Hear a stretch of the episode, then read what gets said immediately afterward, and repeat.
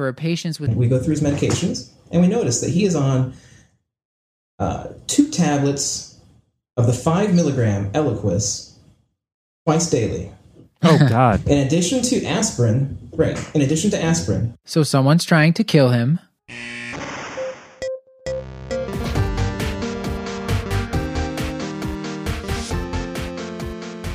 Welcome to The Curbsiders, an internal medicine podcast where we deconstruct topics to provide listeners with clinical pearls and practice-changing knowledge. I'm Dr. Matthew Watto, here with my co-hosts, Dr. Tony Sidari and Dr. Stuart Brigham. Hey, Matt. Hi. On this episode, we'll be discussing the new oral anticoagulants, which are called NOACs in some of the literature. They're also called direct oral anticoagulants, or DOACs. In general, we'll be calling them NOACs or new oral anticoagulants on this episode. I'll give you a brief overview up front to kind of help put things in perspective. The new oral anticoagulants are now becoming widely used, largely because they're much more convenient than warfarin and have a similar safety and efficacy. These agents include dabigatran, rivaroxaban, apixaban, and edoxaban. All these agents are approved for non-valvular atrial fibrillation. However, it should be noted that patients with valvular AFib or prosthetic heart valves should not be placed on these agents because trials with dabigatran showed increased risk of thrombotic complications. And there have not been sufficient trials to say whether there's safety or efficacy to use the 10A inhibitors. The agents are all approved for the treatment of venous thromboembolism. Rivaroxaban and apixaban can be used up front as treatments for venous thromboembolism without any preceding parenteral anticoagulation. However, dabigatran and edoxaban require 5 to 10 days of parenteral anticoagulation with something like unfractionated heparin or a low molecular weight heparin prior to using them. Some of the agents, rivaroxaban and apixaban specifically, are approved for DVT prophylaxis after hip and knee surgery, but none of the agents were approved for DVT prophylaxis in medically ill patients due to increased risk of bleeding complications versus low molecular weight heparin, and of course, versus placebo. So that's a brief overview. On this episode, we don't have a guest per se. The three of us will be discussing anticoagulation. We'll also be going over a brief summary of the updated CHEST guidelines, at least the parts that we found most interesting. Since we ran a little long on this one, we'll be splitting it up into 2 separate episodes. The first one will give you an overview of these new medications and some specifics about the CHEST guidelines. And the second episode will be discussing an interesting clinical case that we recently had at Kashlak Memorial. Thanks for listening, and I hope you enjoy the show. But so there's a lot of room in anticoagulation that really isn't well fleshed out. And interestingly, so looking at the CHEST guidelines, so you had alluded to the CHEST guidelines. They updated 2016 CHEST guidelines. So no longer are vitamin K antagonists looked at as being the standard of care for DVT and PE. In fact, they specifically mentioned that they would recommend that we use the novel oral anticoagulants now, which I think is a remarkable shift in care.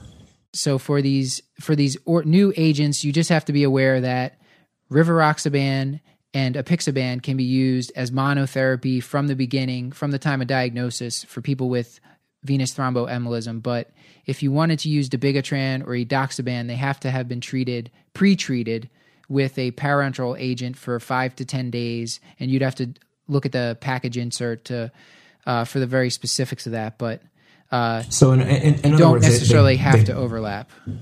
Right. So in other words, they bought themselves an unnecessary hospitalization or a PICC line. Yes. Or you can do what I've done a couple times. I don't think this is included in the new CHEST guidelines, but in the prior CHEST guidelines, they still had in that you could use subcutaneous unfractionated heparin, which I've used a couple times. It actually does get you a therapeutic PTT. It's a weight-based dose, and it's dosed twice daily, just like Lovenox.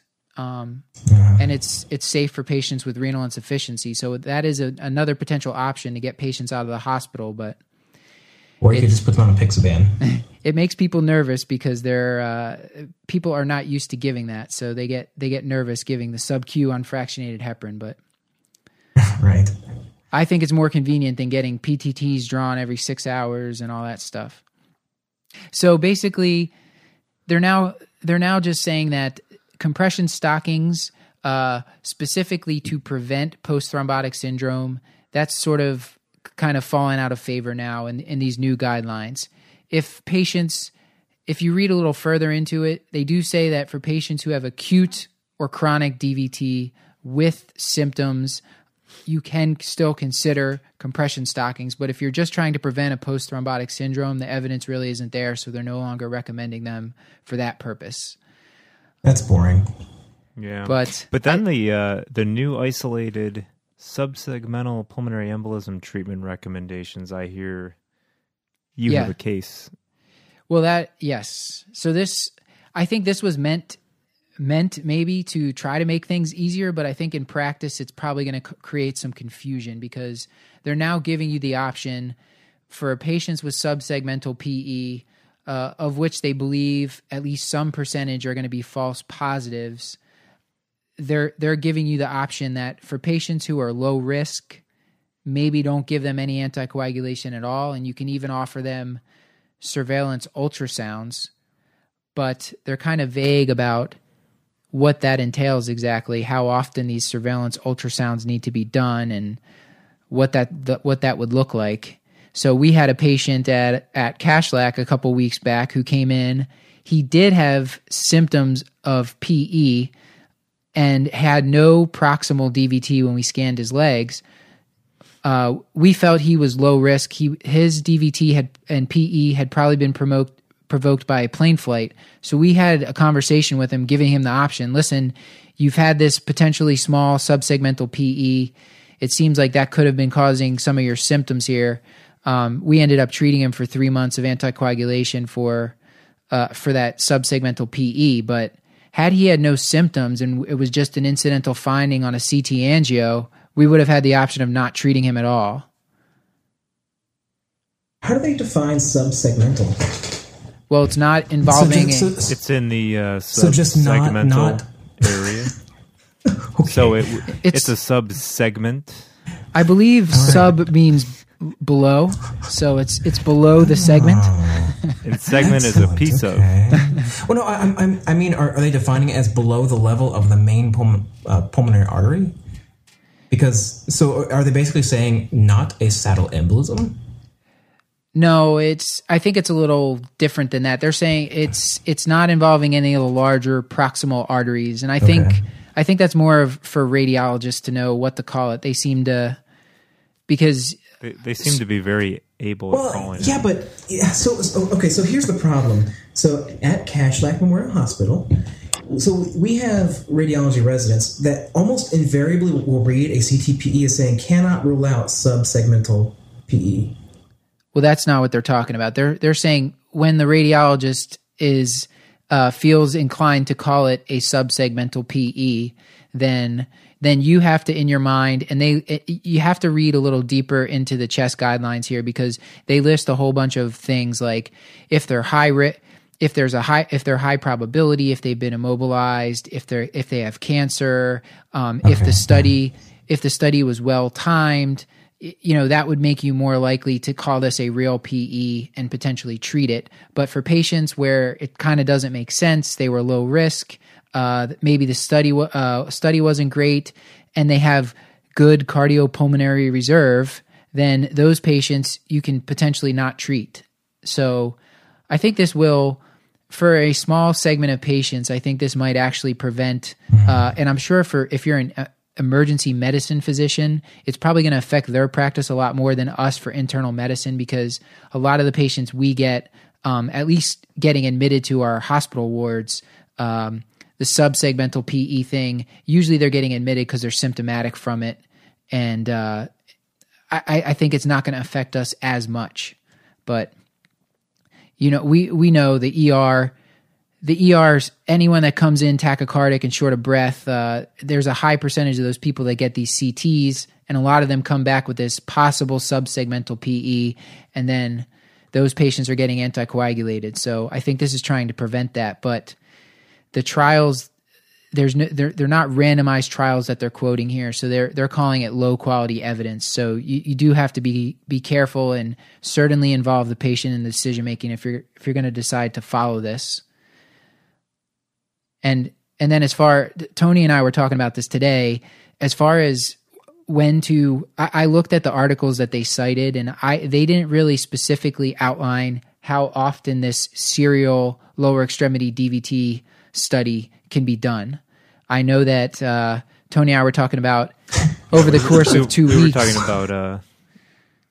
Well, it's just funny the way that you said it. You said, how frequently can it be done? Well, it can be done every hour, on the hour, if you really wanted to. I think how frequently should it be done? They didn't really define. We could do it continuous. Yeah, continuous. Just I want to watch it disappear. Yeah, or grow. So for patients, for patients with below the knee DVT, the distal DVT, you can do a scan. One or two scans over the course of 2 weeks, and if it doesn't progress above the knee, then some of those patients you can forego treatment. And I think maybe you can extrapolate that to these patients. If you don't see a proximal DVT over the course of 2 weeks, they're probably not going to develop one. But I don't know. It's a little. It might make me a little nervous depending on the patient. Almost sounds like a good case for a dogma buster. I was going to say, almost sounds like a good case for a rap song. If you don't see a proximal DVT, below knee.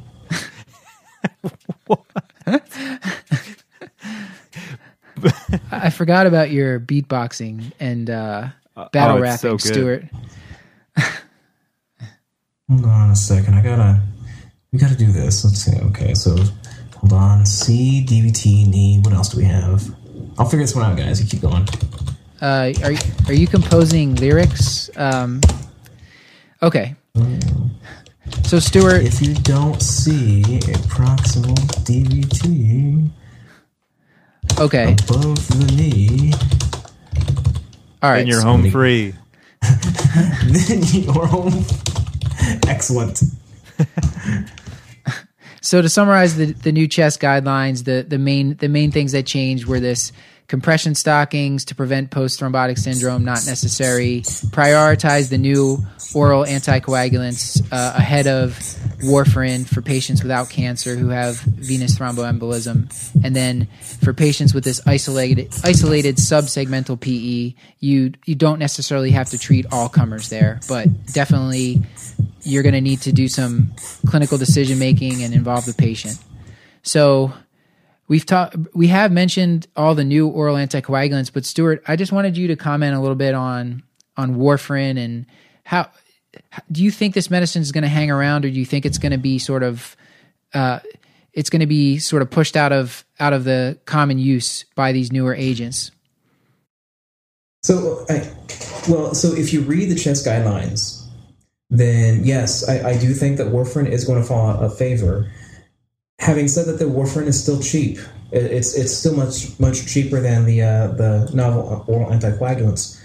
Until they start going generic, then I still think it's probably going to be the preferred medication. And a lot of our older patients are just used to it. I think over time we're going to start seeing it used less and less, and the newer medications are going to take more of a, for lack of a better term, a market share for anticoagulants.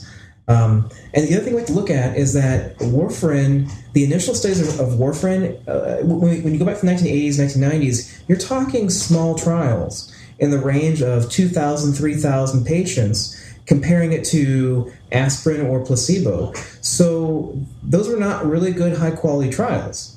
When we look at the newer NOACs, we're looking at very high-quality trials in the range of 15,000 patients, 20,000 patients, and we're comparing it to the standard of care, warfarin.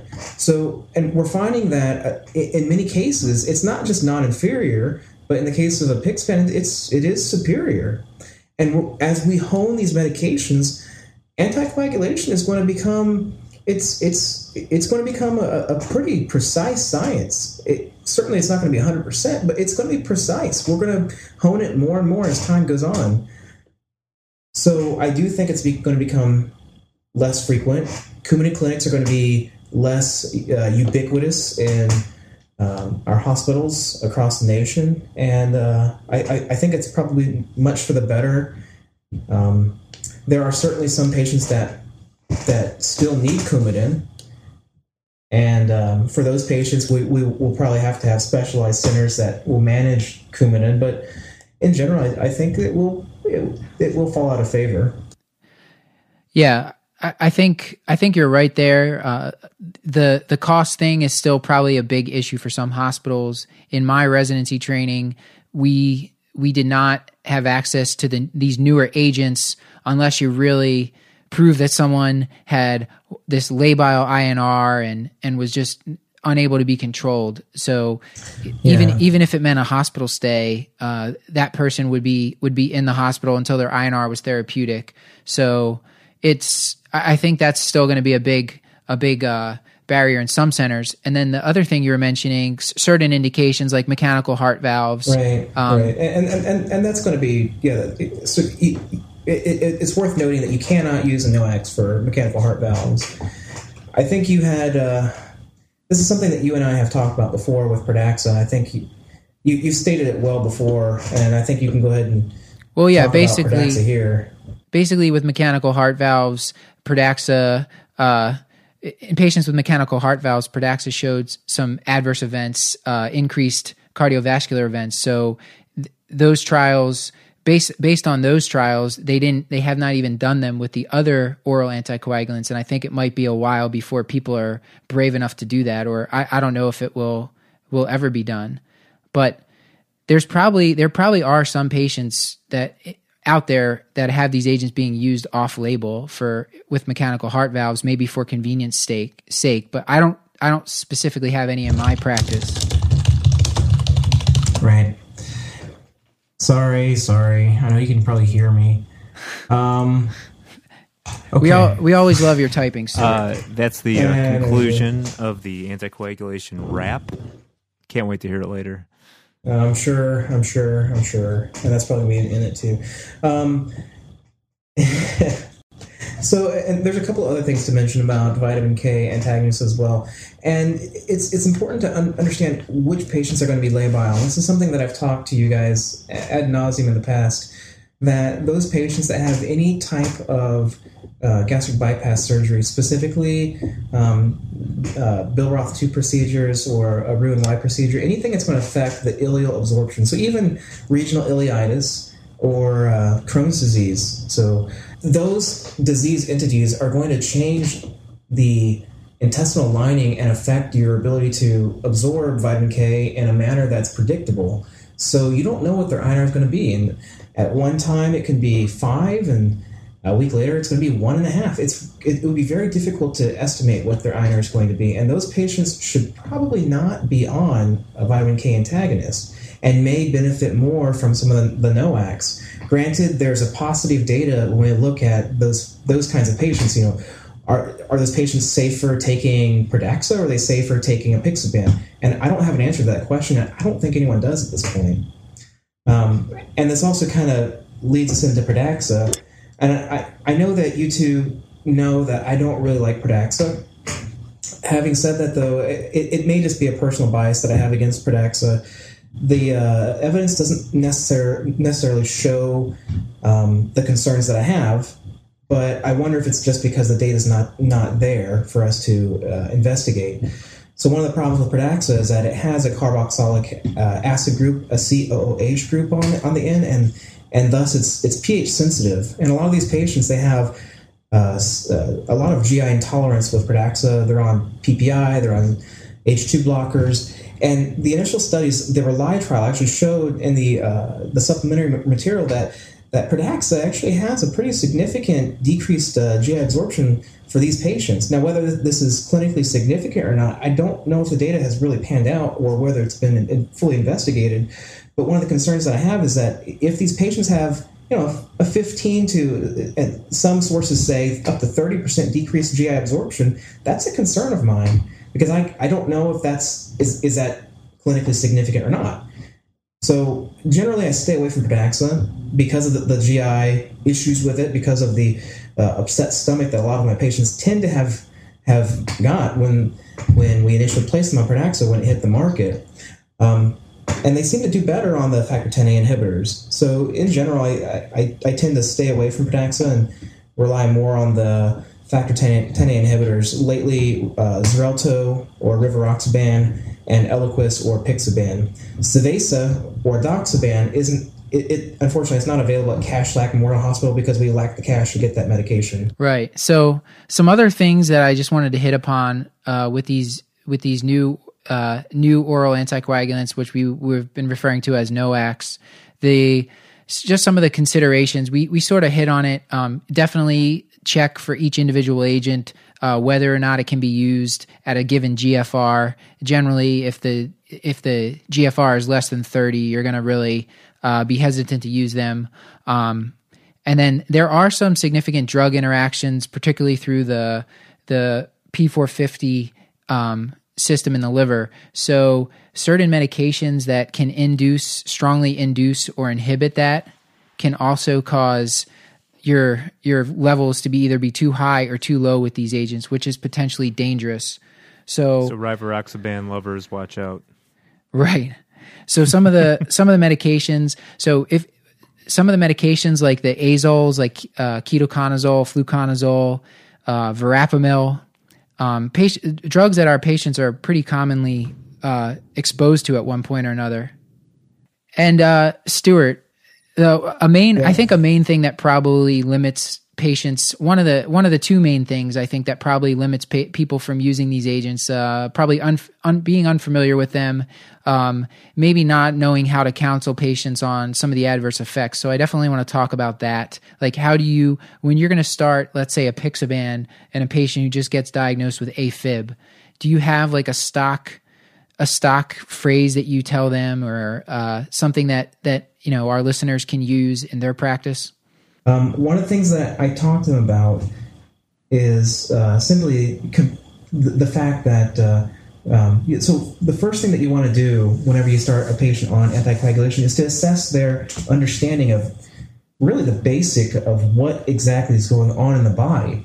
And as a physician, you need to understand the difference between anticoagulation therapy and antiplatelet therapy and the indications for either or. The initial trials, so if you look at Aristotle, only about 30% of the patients were on antiplatelet therapy when they were placed on the anticoagulant. So not all patients that are on anticoagulation require an antiplatelet, even though the average age of those patients would have suggested that they would have been on an antiplatelet. So that's one thing that's important, is to discuss the differences between these two agents, because if the patient has an indication for an antiplatelet agent, they may be questioning why you're recommending an anticoagulant. The other thing that I do, and this is one of the most helpful tools that I use when I talk to my patients, and this alone is probably the most beneficial thing that I use and will save you an inordinate amount of time in talking to your patients. And it's just a simple tool that I use online. It's called the SPARC tool. It's SPARCTOOL.com, the SPARC tool. And this is an excellent tool. And it compares aspirin, dual antiplatelet therapy, Coumadin, Pradaxa, apixaban, rivaroxaban, edoxaban, low and high dosage, and compares all of them, puts them in a tabular format that you can actually show it to the patients, and it's very useful.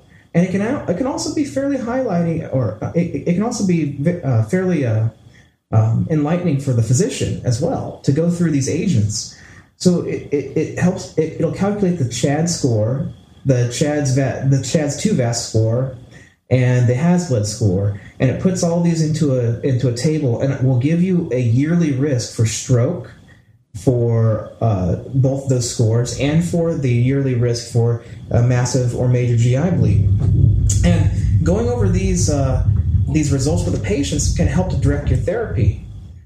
So, you know, that alone, if I were to recommend one thing to any physician who would go over these agents, would be to look at this tool and look at some of the references in the bottom and read through the references and consider using this tool in their daily practice when they talk to their patients. And this is specifically for when you're counseling about AFib. It's not necessarily bleeding risk for patients with DVT PE.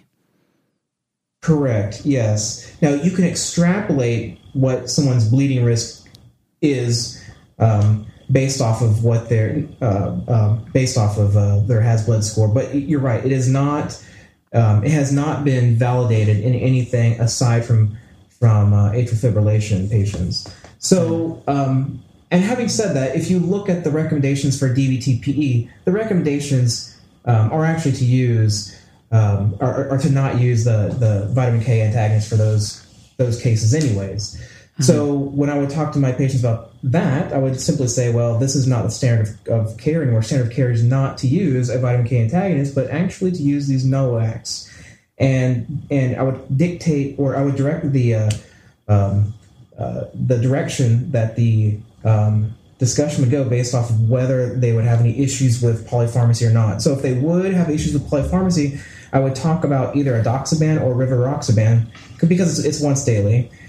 If they don't have any issues with polypharmacy, the best medication to use in that case, and the best studied for DVT-PE, is apixaban. Mm-hmm. And then the other issue with these agents, bleeding risk. So overall bleeding risk, and then that's of course something people worry about. And then particularly intracranial hemorrhage, which you could split into subdural hematoma or intracerebral hemorrhage.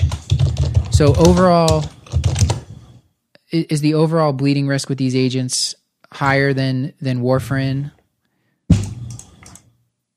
So It depends. Now, you can certainly break these out and look at the individual agents. Okay, so let's look at intracranial hemorrhage. In general, the newer factor Xa inhibitors are better than warfarin when you look at intracranial hemorrhage. In general, okay, as a class, they are so think about these as a class. Try not to think about these as individual agents, with the exception of maybe apixaban. So when we look at apixaban, it probably has. Now, the evidence suggests that it has a lower GI bleeding risk than warfarin, whereas the other agents have the same, if not maybe a slightly higher risk for non-major bleeding risk, GI bleeding risk. Mm-hmm. If you look at dabigatran, now remember, dabigatran is not one size fits all. There's your low dose and high dose. Generally, we don't talk about the 110 milligram versus the 150 milligram. But if you look at the 110 milligram for someone who has normal renal function, it generally actually has a lower bleeding risk than warfarin. But then you have to look at what their risk reduction is for cardioembolism, at least in atrial fibrillation. So, in general, the factor Xa inhibitors are no worse than Coumadin when you look at bleeding risk. Certainly, they're worse than placebo because they are anticoagulants, right? Right. And that's certainly something that you need to talk to your patients about, because if you don't and they leave the hospital and then they call 1-800-BAD-DRUG, you're going to get sued. So make sure that you talk to them about that. And it's you know, you laugh, but if you don't document that, then there goes your license, essentially. It's going to be very difficult to defend that if you have not counseled your patient on the fact that they are taking an anticoagulant and their bleeding risk is going to go up. So their risk for major bleed, GI bleed, non-fatal bleed, intracranial hemorrhage, all of those go up. There's no way to go around that. The risk for having even just simple hematoma. So epistaxis is going to go up. Bleeding with minor trauma is going to go up. Across the board, the bleeding risk is going to go up. Then you've got to make sure that you counsel them on that, or that could potentially come back and bite you. And there's a number of studies, if you look out there in the literature, looking at patients at high fall risk. Everyone thinks you can't put these patients on oral anticoagulants. And basically, one of the studies, which is, it's a retrospective study, and Definitely has some fancy statistics in it, but it's from 1999, Archives of Internal Medicine, where they did this Markov decision analysis and looked at fall risk. And basically they figured out that you have to fall in order to have the risk for subdural hematoma outweigh the benefits of oral anticoagulants. Patients would have to fall about 295 times in 1 year for warfarin not to be worth it. So they were specifically looking at warfarin in that study. So obviously it's retrospective. They're using fancy stats. They were looking back at randomized controlled trials and case series that had been done in some of the AFib trials. So that's where they got their data from. But that study, there's been some others looking at patients at high fall risk throughout the past couple of years. We'll link to these in the show notes. But basically, retrospective or prospective series of thousands of patients, and really not seeing an increased risk of the overall like sort of synopsis of this is intracranial bleeds are rare. Intracranial bleeds related to falls are even more rare, and possibly the reason that physicians worry about these so much is because when they do see them, it's like a traumatic event and very profound event for a physician, probably a lot of guilt associated. So that probably is leading a lot of people not to be put on agents. But some of these have looked at patients at high fall risk and found that they did not have any significant increased risk of major bleeding or even intracranial bleeding. So I think we really have to think about there is a lot of benefit for these patients when we're talking about AFib and preventing stroke, and probably we're wimping out a little bit on putting patients on anticoagulants. And most of these studies looked at patients on warfarin, but if we're talking about the bleeding, when we look at all these trials, the bleeding is not that much worse with the new oral anticoagulants, and the intracranial bleeding risk is lower. So if you can potentially extrapolate that and say, well, they're probably no worse than warfarin in these trials, so they're probably also appropriate to be using, even if the patient has some fall risk. Right. Now, keep in mind, even though the number 295 seems inordinately high, let's say your patient has Parkinson's and is unsteady at baseline. Maybe they are falling several times a day. It is reasonable to think that they may have well over 295 falls in a given year. So make sure that you consider that when you're considering placing them on anticoagulation. If they are an inordinately high fall risk, they still may not need. You still may need to weigh the risks and benefits of these anticoagulants with these patients. Okay, so I think we've covered a lot here. Did you want to let us hear your rap that you've been composing? Oh, no. I think I'm just going to do the outro this time. Okay. I actually have the script up this time. All right. Have you looked at the script? I actually just now pulled it up. All right, I'm ready. Go ahead. This has been another episode of The Curbsiders, bringing you a little knowledge food for your brain hole. You can find the show notes along with links to any books, websites, or apps mentioned on the show at thecurbsiders.com. Please subscribe to us on iTunes and don't forget to leave us a review. This helps others discover the show. You can also follow us on Facebook, LinkedIn, Twitter, or Google Plus for information about upcoming podcasts as well as interesting articles that we have found. Until next time, I've been Dr. Stuart Brigham. If you don't see a proximal DVT above the knee, then you're home free. I've been Dr. Matthew Watto. I've been Dr. Tony Sidari.